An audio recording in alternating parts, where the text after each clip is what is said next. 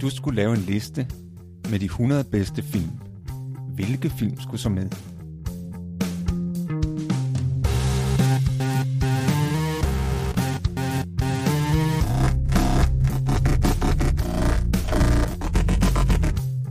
Hej, jeg hedder Morten. Og jeg hedder Thomas. Lyt med, når vi taler om vores liste med de 100 bedste film.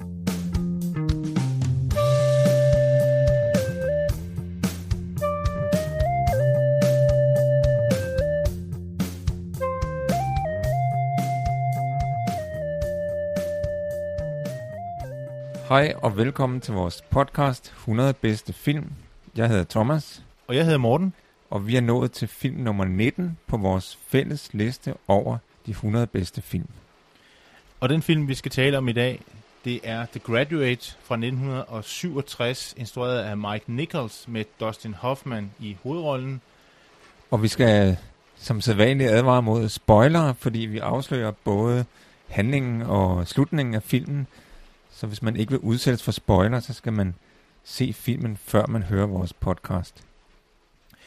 Filmen handler om den unge Ben Braddock, spillet af Dustin Hoffman. Han er 21 år gammel og lige færdig med sin øh, college-uddannelse og står nu midt i livet, kan man sige, og skal finde ud af, hvad han så skal bruge resten af sin tid på. Hvad skal han læse, og hvad skal han uddanne sig som, og hvad skal han i hele taget gøre. Så øh, vi kommer ind, hvor han har sin dimissionsfest i familiens øh, villa. Han kommer fra sådan et middelklasse miljø, forholdsvis velhavende, med swimmingpool i, i haven. I, de bor i en, i en forstad til Los Angeles, og alle forældrenes venner er kommet for at lykkeønske den unge Ben. Blandt andet Mrs. Robinson, der er gift med Bens fars kompagnon. Og øh, Ben indleder et forhold, en affære til Miss Robinson, der er noget ældre, faktisk dobbelt så gammel omkring, som Ben er. Og øh, det handler filmen om. Og det, der så er tvistet, er, at Ben på et tidspunkt kommer til at gå ud sammen med, med datteren Elaine. Det er sådan en, en, en, en ting mellem de to familier, at man gerne ser, at de to, øh, de to øh, Ben og Elaine, at de måske kunne finde sammen. Så Ben bliver sådan lidt presset, specielt af sin far og mor, til at gå ud med hende her Elaine. Og øh, det er selvfølgelig meget problematisk, men det ender med, at de bliver forelsket hinanden, og det udvikler sig så, og øh, så har man så dramatikken i, i det her trekantsdrama, kan man sige. Så øh, filmen ender med, at de, øh, de får hinanden, de her to meget hæsblæsende, hvor hun, Elaine, er ved at blive gift med en anden lægestuderende, som hun i virkeligheden ikke elsker, og så kommer Ben så og, og, og bryder ind, og, og de flygter sammen til sidst. Så det er sådan set handlingen i, øh, i filmen. Men, men vi har jo nogle forskellige temaer. Den er som sagt fra, fra 67, Thomas, og det er jo øh, det er en meget tidstypisk film. Ja, fordi der er noget ungdomsoprør i den her film. Uh, vi starter med at se, hvor, hvor dumme og overfladiske og materialistiske forældregenerationen er ved, ved det her graduation party, eksamensfest, som det hedder på dansk. Hvor de gerne vil fejre Ben, og det er han slet ikke interesseret i. Med, og der er øh, for eksempel øh, en af forældrenes venner, der, der hiver ham til side, og siger sådan meget alvorligt øh, til Ben, I have just one word for you. Plastics. Og hvor Ben så siger, oh, how exactly do you mean? Så siger han, there's a great future in plastics. Så det viser meget godt den her materialistiske indstilling af, at det eneste, handler om, det er jo at tjene penge. Man forestiller sig, at det må være det eneste, der interesserer den her unge mand. Og, og det gør det jo slet ikke. Overhovedet ikke. Men man må dog give den her mand ret i, at, at plastik er fremtiden, i hvert fald på det her tidspunkt. Fordi i dag, der står vi jo simpelthen ved at drukne i plastik. Det er jo det, det, er jo det store globale problem. Plastikøer i havene. Vi har aldrig haft så meget plastik før. Så, øh, så det er sådan lidt en, øh, det er meget morsom ting. Måske ikke så morsomt, men, men det her med, at, at, øh, at, man, at, at man sådan prøver, at at du skal satse på det her, og tidligere, senere bliver det måske computer, og det er fremtiden, og, eller hvad med det her, det er fremtiden. Og det ved de der gamle jo en masse om, og det, det ved de jo ikke i virkeligheden, fordi deres liv har jo ikke rigtig nogen fremtid, men det har, det har Bens. Og, øh, og Ben øh, har faktisk øh, meget i rygsækken. Han har klaret godt i college, og har, har mulighed for at vælge mange ting, men men står lidt i stampe, og, og så er det så, at, at Mrs. Robinson kommer ind på scenen og, og forfører ham. en meget Ja. morsom scene i hendes hus, hvor, hvor øh, hun beder ham om at, at køre, køre hende hjem. I to omgange, kan man sige, for det lykkes jo ikke helt i, i første omgang. Øh, der bliver han faktisk meget forskrækket. Han er jo ung og uerfaren, Ben. Det ved hun så ikke, hvor uerfaren han faktisk er. Men, men han har faktisk øh, aldrig haft sex med nogen før, skal det vise sig. Så han bliver jo simpelthen forskrækket over den her ældre kvinde, der sådan meget aggressivt Og direkte. og direkte forsøger at forføre ham. Men ikke mere end, end at han så, da han er sluppet væk derfra, så alligevel, og efter at have tænkt over det, ringer til hende og foreslår, at de skal mødes. Og så indleder det det her forhold, og det er i filmen, at det er skildret fantastisk øh, æstetisk, meget smukt klippet sammen. Der er, der er det her forhold, fordi Ben er jo afsted næsten hver aften, øh, hver nat er han sammen med Mrs. Robinson på hotelværelse, og om dagen ligger han så og flyder ud ved familiens swimmingpool. Og de her scener, de flyder sammen i filmen, sådan at man kan se et klip fra swimmingpoolen, og så er han sammen med Miss Robinson og omvendt. Blandt andet et, hvor han sådan hopper op på den her øh, øh, oppuslige madras, han ligger på i swimmingpoolen, og så kryber han sådan op til Miss Robinson. Eller han går op fra swimmingpoolen og går ind og tager en skjorte på, og så går han så pludselig ud i det hotelværelse, hvor de ligger i. Og det, det er så meget flot klippet sammen. Gør filmen meget æstetisk, samtidig med, at, at musikken er med til at binde det hele sammen. Det er jo Simon og Garfunkel, der har, der har står for meget af musikken til filmen, og, og det er også det, den er blevet kendt for. Øh, musikken, og så Dustin Hoffman, som jo er helt ny øh, på det her tidspunkt. Og i øvrigt var det jo en film, som øh, rollebesætningen lå ikke i kortene fra starten af. For eksempel var Dustin Hoffman ikke det første valg, men det var øh, Robert Redford. Han skulle have spillet øh, den unge første elsker, men det gik man så fra igen, da man, da man prøvede, prøvede filmet ham, fordi det viste sig, at han var, han var alt for sikker i sin seksualitet. Det kunne man ikke rigtig bruge. Man skulle, man skulle bruge en anden type til den her mandlige hovedrolle. Jeg havde brug for en, der var lidt usikker og lidt øh, akavet. Og, og det var faktisk det, som Dustin Hoffman viste, frivilligt eller ufrivilligt, under prøveoptagelserne. Det kunne han i hvert fald leve op til. Så man besluttede sig for at tage chancen med sådan den her ikke helt unge, i øvrigt, Dustin Hoffman han er 30 år gammel, spiller altså en på 21, men ser meget ung ud, og, og, og er totalt ukendt som skuespiller på det her tidspunkt. Det er også det her øh, coverbillede til øh, filmen, og jeg tror egentlig også til albummet bagefter af Simon Garfunkel, hvor man kan se den her unge Ben, der står i sit øh, fine jakkesæt øh, på et hotelværelse sikkert, og så kan man se det her ben, Mrs. Robinsons ben, der sådan stikker frem med nylonstrømper. Øh, det er også blevet meget kendt, men i virkeligheden, Thomas, var du klar over, at det er jo Anne Bancroft, der spiller Miss Robinson, men det er faktisk ikke hendes ben, man ser på det her foto. Hvis ben er det? Jamen det er øh, på det tidspunkt en meget ukendt øh, model, der hed Linda Gray, som senere blev kendt i rollen som Sue Ellen i Dallas. Så, så det var nogle ben, der senere blev meget kendt, Ja. kan man sige. Det må man sige. Hun Som har fået deres debut allerede der i allerede The der, Graduate. Ja.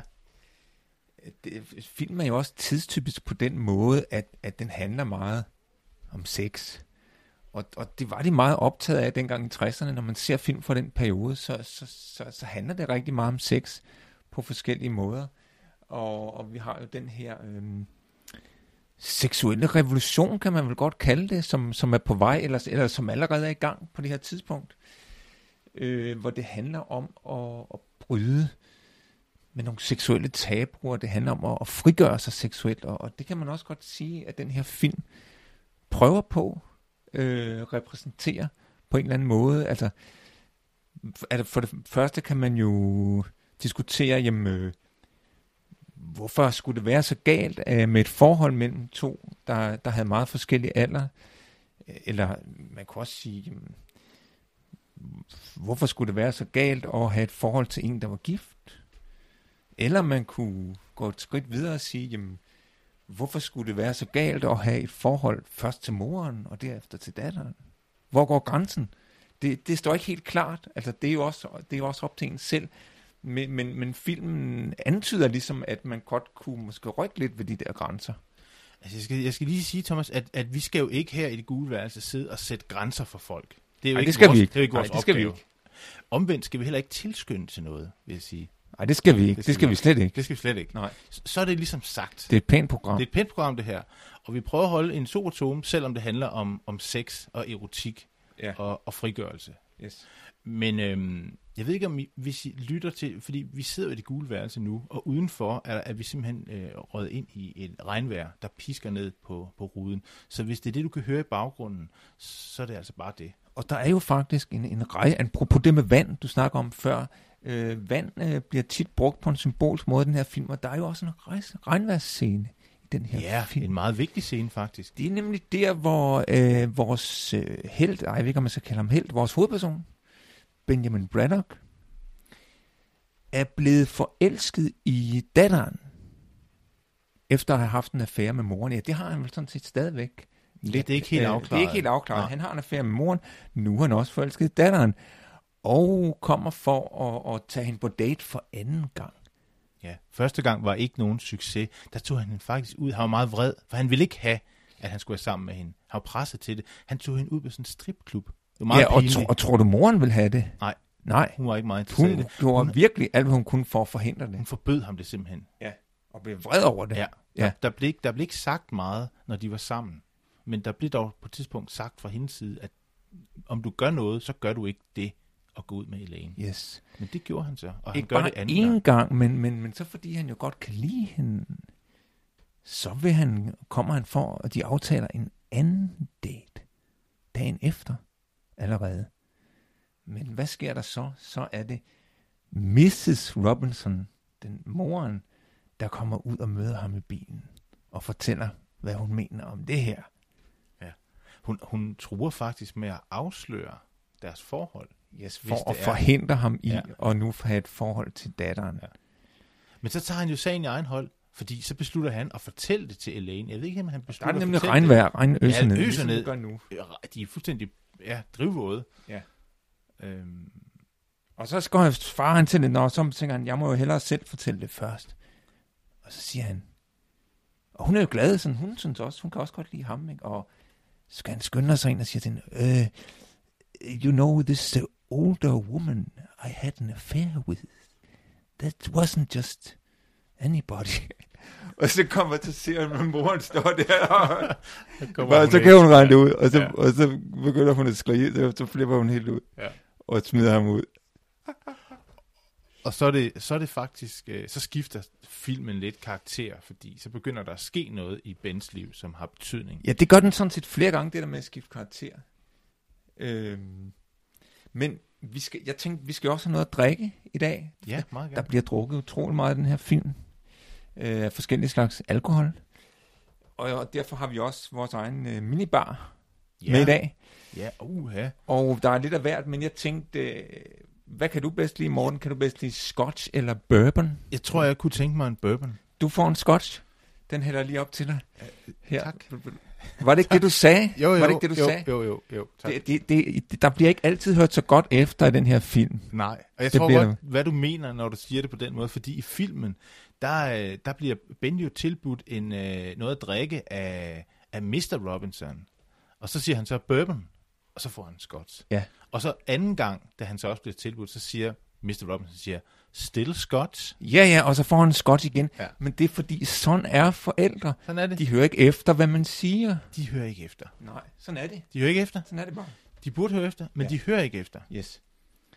Jamen, øh, skål, Thomas. Det, Skål. Er, det er godt at få Jeg, lidt jeg, at- jeg tror at altså, støtte at jeg på. selv tager bourbon her. Okay. Nå, nu skal jeg jo spørge dig om ting, Thomas. Forvekslingsscene i The Graduate.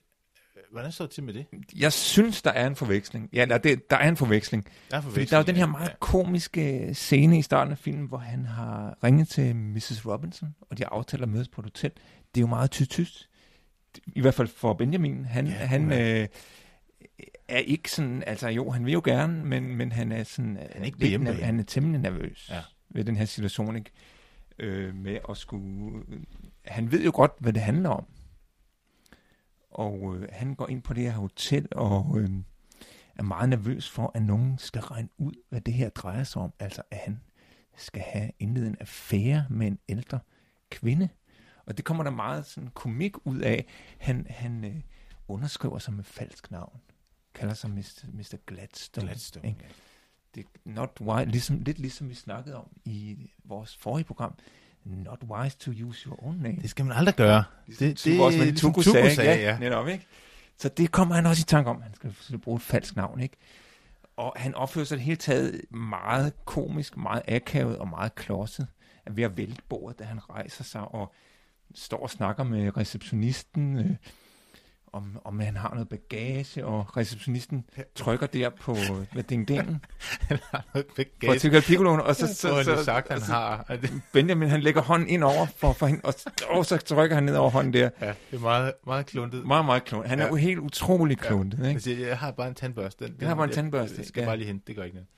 Ja. Ja. Jeg kommer faktisk tilbage og siger, at nu har jeg hentet Ja, min nu, nu har jeg, ja, nu har jeg hentet tandbørste. hentet tandbørste. Og, og, og, og, nu kan du godt give mig nøglen der, og så han, han står og trækker i nøglen, altså, fordi han vil bare have det der overstået. Det er så pinligt det her, og det er så farligt, og tænk, hvis nogen skulle opdage det.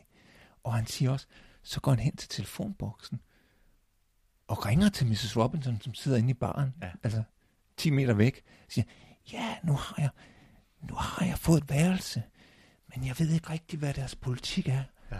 i forhold til det her, så måske skulle vi gå op hver for sig. Og, og, og så siger hun så til sidst, han er ved at lægge på, så siger hun så, Ben, er der ikke noget, øh, du skal fortælle mig? Så jo, jo, jeg er meget glad for, at du øh, vil gøre det her med mig. Ja, jeg er meget taknemmelig. Og meget sagt nemlig, så det er ikke det, jeg mener, men skal du ikke fortælle mig værelsesnummeret, Ben? Jo. Og så, og så kommer de jo op. Og, så, og han er stadigvæk ikke helt tryg ved situationen. Og så har de jo en, en dialog omkring det her, for det kan hun jo godt fornemme. Og så, så, så, siger, så siger han, øh, jeg, jamen, jeg kan ikke gøre det her. Eller, hvad tror du, hvad vil mine forældre tænke, hvis de så os her sammen? Og så siger Miss Robson, I don't know, what would they say? hun, er, hun er meget cool. Hun er, hun er meget fin. Hun er jo, øh, ja, Og så er det jo, hun, så regner hun den ud og siger, hun, can I ask you a personal question? Så, siger han, yes, yes, ask me anything. Så siger hun, is this your first time? It is, isn't it? og så står det ja, det er jo ikke noget med sagen at gøre, synes han. Det er jo ikke noget med sagen at gøre. ikke noget med det overhovedet ikke. Og så, så, og så siger hun, "Nå, men det er da fint nok, altså, hvis ikke du kan. If you're, if you're inadequate. og så, det, provo- det provokerer ham altså. Så, så siger han, ho, ho, så bliv. Og bang, så smænger han døren i. Nu skal han, så, nu skal han, nu skal han vise, at det kan han altså godt. Så hun, hun, man kan sige, hun provokerer ham Ja. faktisk til at gennemføre. Det var jo en meget, meget lang omvej til vores forveksling. Vi er jo lige ved at Jeg kom helt- jeg kom helt væk fra det. Jeg kom helt væk fra det. Ja, ja. Fordi, Ja. ja. at, fordi han nu bruger falsk navn, så Gladstone. kommer de jo til at kende ham på hotellet som Mr. Gladstone. Og da han så kommer med datteren senere hen, så, så kalder de ham Mr. Gladstone, og ikke Mr. Braddock, som han faktisk hedder. Men så er der også en gammel dame, som har altså misforstået og tror, han hedder Mr. Braniff. Ja. Så der bliver han faktisk, da han kommer der med datteren, og på date med hende, så, så bliver han jo kaldt ved tre forskellige navne. Det er meget, de kender ham alle sammen som Ja. Gladstone. Ja. Og, og det. Og så kan hun jo godt regne ud, datteren, at der er et eller andet øh, lusk Ja. ved det her. de, de går et andet sted hen. Ja. Så der er lidt forveksling der omkring Ej, det er navnene. forveksling, Ja. Men det, jeg ville sige før, det var faktisk, at øh, da jeg genså filmen, øh, så var jeg faktisk lidt i tvivl om, den skulle have været med på vores liste over de 100 bedste film.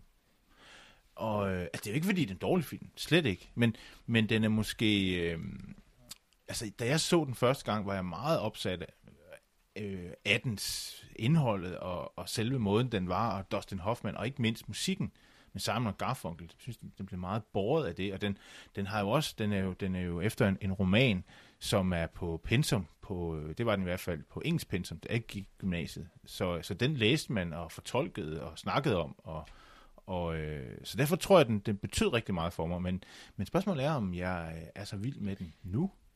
Hvordan har du det, Thomas? Jeg havde det faktisk på samme måde. Jeg var også i tvivl. Og, og, og det var før jeg genså den, at jeg, at jeg tænkte over, øh, at den, er den virkelig god nok til, at den fortjener at komme med på vores liste.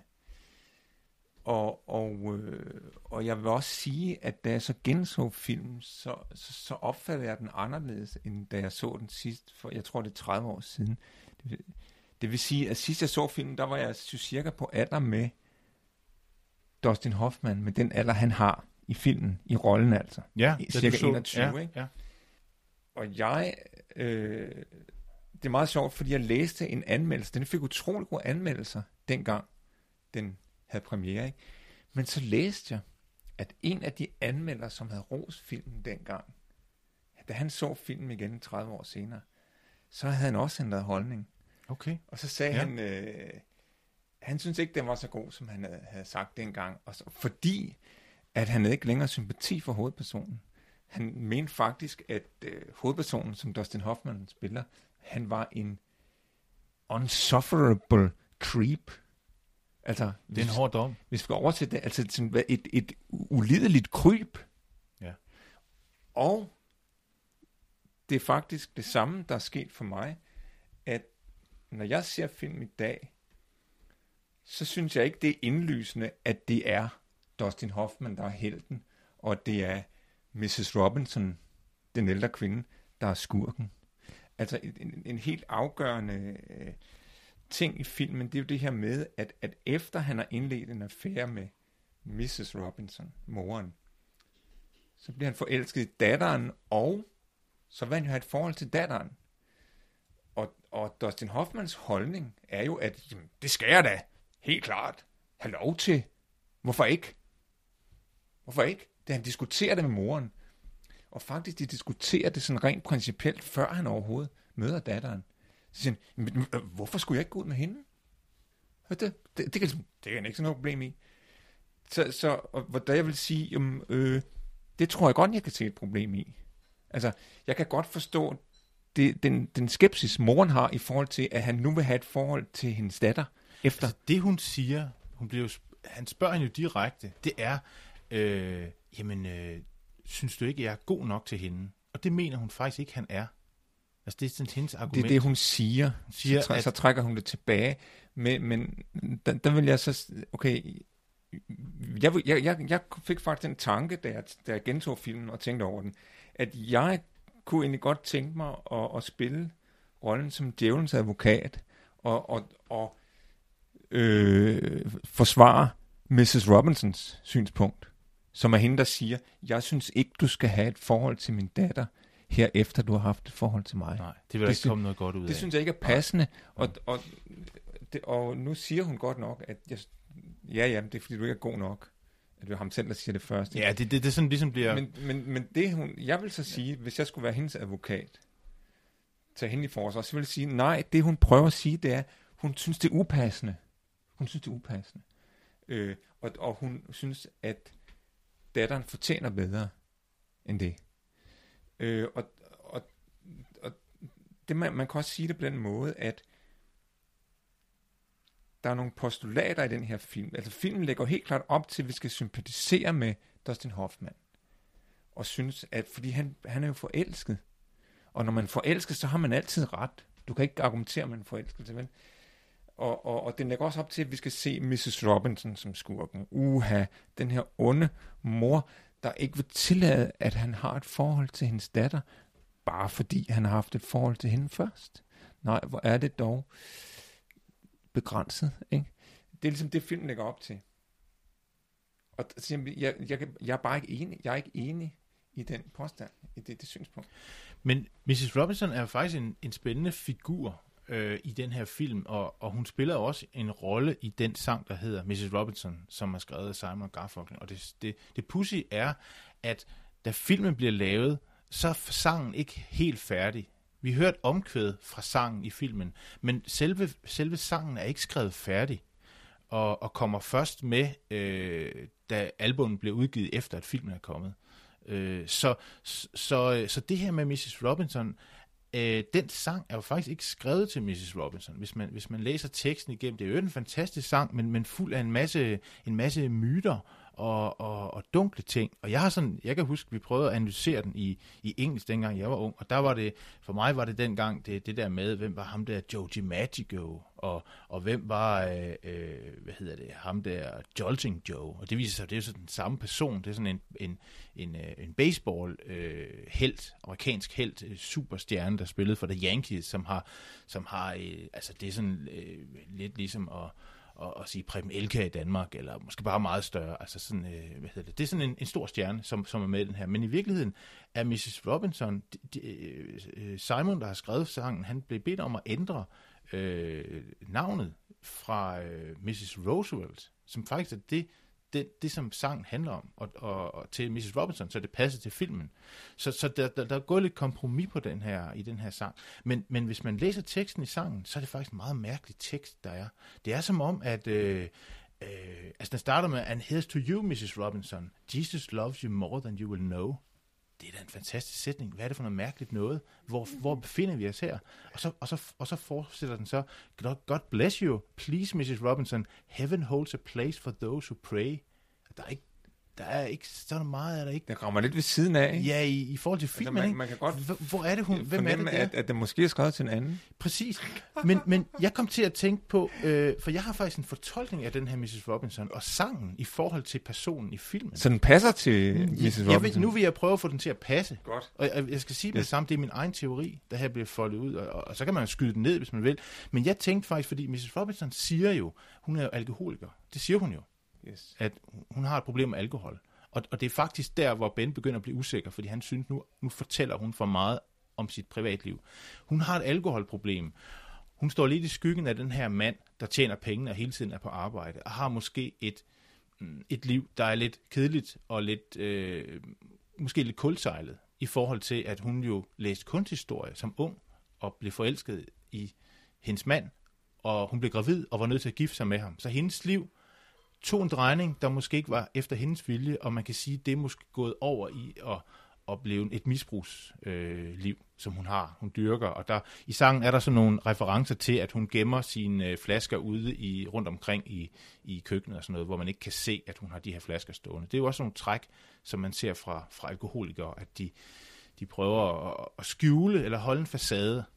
Øhm, og det, jeg tror, det er, jeg tror simpelthen, fordi de, de siger øh, i, i andet vers, så siger de, we'd like to know a little bit about you for our files. We'd like to help you to learn to help yourself. Altså hun skal have hjælp til selvhjælp, sådan som jeg forstår den her sang. Og så siger, står der så, look around you, all you see are sympathetic eyes. Altså øjne fuld af sympati. Hun er i sådan en kreds af nogen, der kigger på hende med sympati for hende. De kan faktisk godt lide hende, selvom hun er den, hun er. Still around the grounds until you feel at home. Altså, du skal ligesom prøve at føle dig hjemme her sammen med os.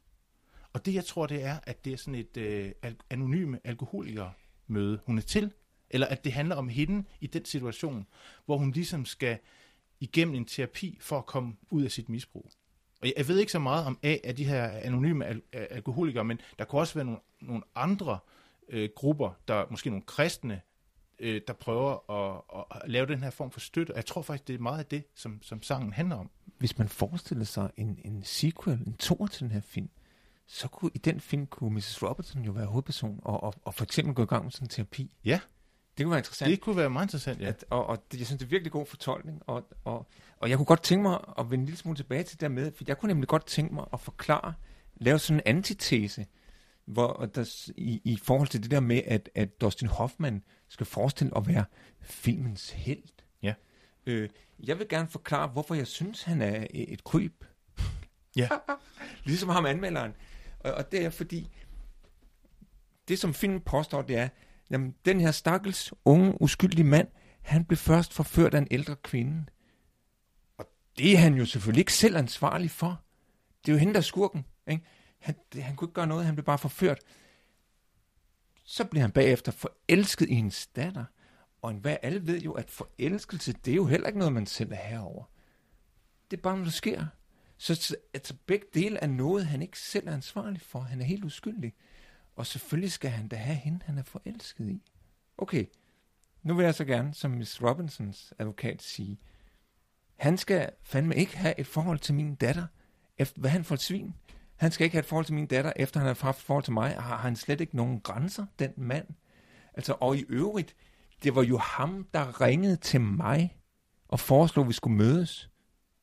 Det, han påstår jo, at han skal forklare min datter, øh, datteren, der, der påstår han, ja, men hun kom pludselig ind og, og havde ikke noget tøj på, og så blev jeg forført. Nej, nej, hør her, det var ikke det, der skete. Det, der skete, det var, at han senere selv ringede hende op, og udmærket godt vidste, at det her handlede om, at nu skulle de have en affære. Det er ham selv, der tager initiativet. Og nu kommer der så et vidneudsagn, Thomas, som du skal tage stilling til, fordi det gule værelse lige nu er blevet omdannet til en retssal.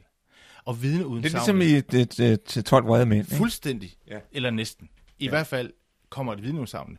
Fordi det bliver jo sagt i filmen, at hun har fortalt, at Ben forsøgte at voldtage hende.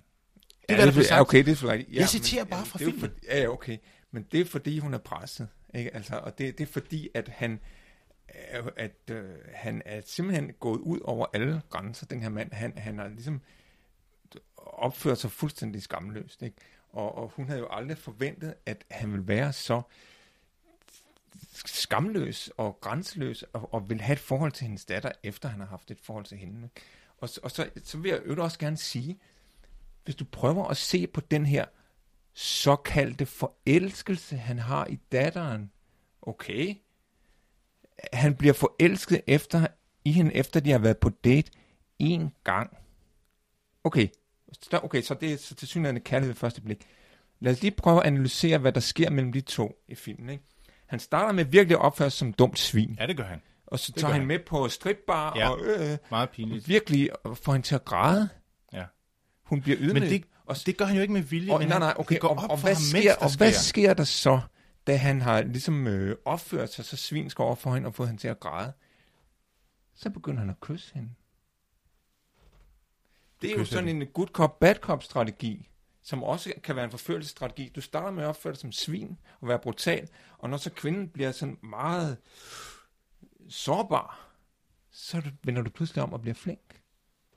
Det er teknik her, vi det, taler det, om. det, er, det, det, det er simpelthen teknik, teknik. Som, som, som, som nogen bruger Ja. til at, at, at forføre. Ikke? Og, og, og hvad er det egentlig for en samtale, de to har? Han har jo faktisk en virkelig interessant samtale med moren Mrs. Robinson, hvor de taler om, hvordan fandt hun sammen med Mr. Robinson, Ja, og hvad var, det, hun, Ja, hvad var det, hun studerede. Lad os lige prøve at se på de samtaler, han har med den unge Elaine. Yes, det, det, det, det, det, det, de taler om, det er, ja, men jeg har lyst til at være rude. Har du, kender du ikke det, at du har bare lyst til at være rude hele tiden, altså uforskammet, og, og bare bryde alle regler? Jo, sådan har jeg det også. Okay, og det er da virkelig meget opbyggeligt og konstruktivt. Det er det, de har til fælles, ikke? Hvad snakker de så om sidenhen? Ja, så snakker de jo om den affære, han har haft med en ældre kvinde. Meget interessant. Så snakker de om, om ikke de skal gifte sig. Så snakker de lidt om den anden mand, hun også har sagt, hun måske vil gifte sig med. Ja. Okay. Han- Er, er, der er ikke noget, der er, der er, det er ikke særlig opbyggelige, de her samtaler. Nej, men sp- spørgsmålet er, om filmen er så Det opbyggelig. den Den handler jo meget om, om, om frigørelse. Og, Præcis. Og, og, og nu skal vi jo ikke tilskynde noget her i det gule værelse, fordi det er jo et, øh, det pænt program. Det er et pænt program, og jeg, jeg, jeg vil næsten sige, at jeg blev en lille smule forarvet, Vi da jeg gentog den her Vi er film. forarvet over. Vi er lidt forarvet. Ja. Vi er lidt Det forarvet. er vi faktisk. Ja. Men, men er vi egentlig ikke... Nu fik vi jo snakket meget. Vi fik meget luft Ja, for, ja, ja, for, for ja. det indtryk, filmen gjorde, efter vi genså den. Ja. Og det er jo også en kvalitet ved en film. Så, så jeg har det egentlig meget godt med, at den kom med alligevel. Jamen, det, har jeg også, altså, det, det, er også en, det er jo interessant, at man kan ændre holdning og se Ja. en film på en anden måde, man gjorde. Ja. Fordi jeg, da jeg så filmen for 30 år siden, så, altså jeg tror, jeg vil tilslutte mig den der anmelder, som, som jo havde ændret holdning til filmen, og, og som ikke synes i dag, den var lige så god, som, som dengang. Han siger, jamen det er på grund af aging and wisdom. Uha. Og det er så os, der Ja, er... det er, det ja. er os, der er blevet klogere med alderen. Sådan kan det gå, når man lytter til det gule værelse. Så kan man faktisk blive, blive klogere, mens man lige så stille bliver ældre. Ja, og vi kan også selv blive det. Vi, vi bliver også ældre. Vi bliver også både ældre og klogere. Ja. Den her film har jo øh, nogle pendanger rundt omkring. Øh, det er jo et tema, der i, i, sin, sådan, i sin form er meget banalt, kan man sige. Det handler sådan trekantsdrama og ungdomsoprør og, og måske lidt forvirring og lidt identitetssøgning. Og vi har et eksempel øh, fra dansk film, som blev indspillet i 1985. Den kroniske uskyld, efter en roman af... Claus Rifbjerg. Det er faktisk en debut, den blev skrevet i 58, faktisk før den her film. Den handler om lidt af det samme. Ja, det samme tema. Der er også en, øh, Der er en ond mor. mor, mor der forfører øh, datterens kæreste. Ja. Uha. Uha. Den har vi... jeg, altså, jeg foretrækker nok The Graduate frem for den her. Absolut, Det er jeg så absolut. lige sige. Ja, ja, ja. Vi, den anden er ikke, den, synes, den, den er ikke med på vores liste i hvert fald. Nej, den er, vi har den ikke med. den Vi har ikke ikke øh, den kroniske uskyld med på vores Nej. liste. Det har vi ikke. Nej. Men vi har mange andre gode film med på vores liste. Og øh, vi synes at du skal gå ind og se The Graduate, hvis du har mulighed for det. Det er en, øh, en ganske øh, grænseløs film. Det kan man godt sige, ja. Vi skal til at øh, slutte. Tak fordi du lyttede til vores podcast 100 bedste film. Jeg hedder Morten. Og jeg er Thomas. Vi er tilbage i næste uge, hvor vi skal tale om filmen Rosemary's Baby fra 1968, der er instrueret af Roman Polanski. Vi ses.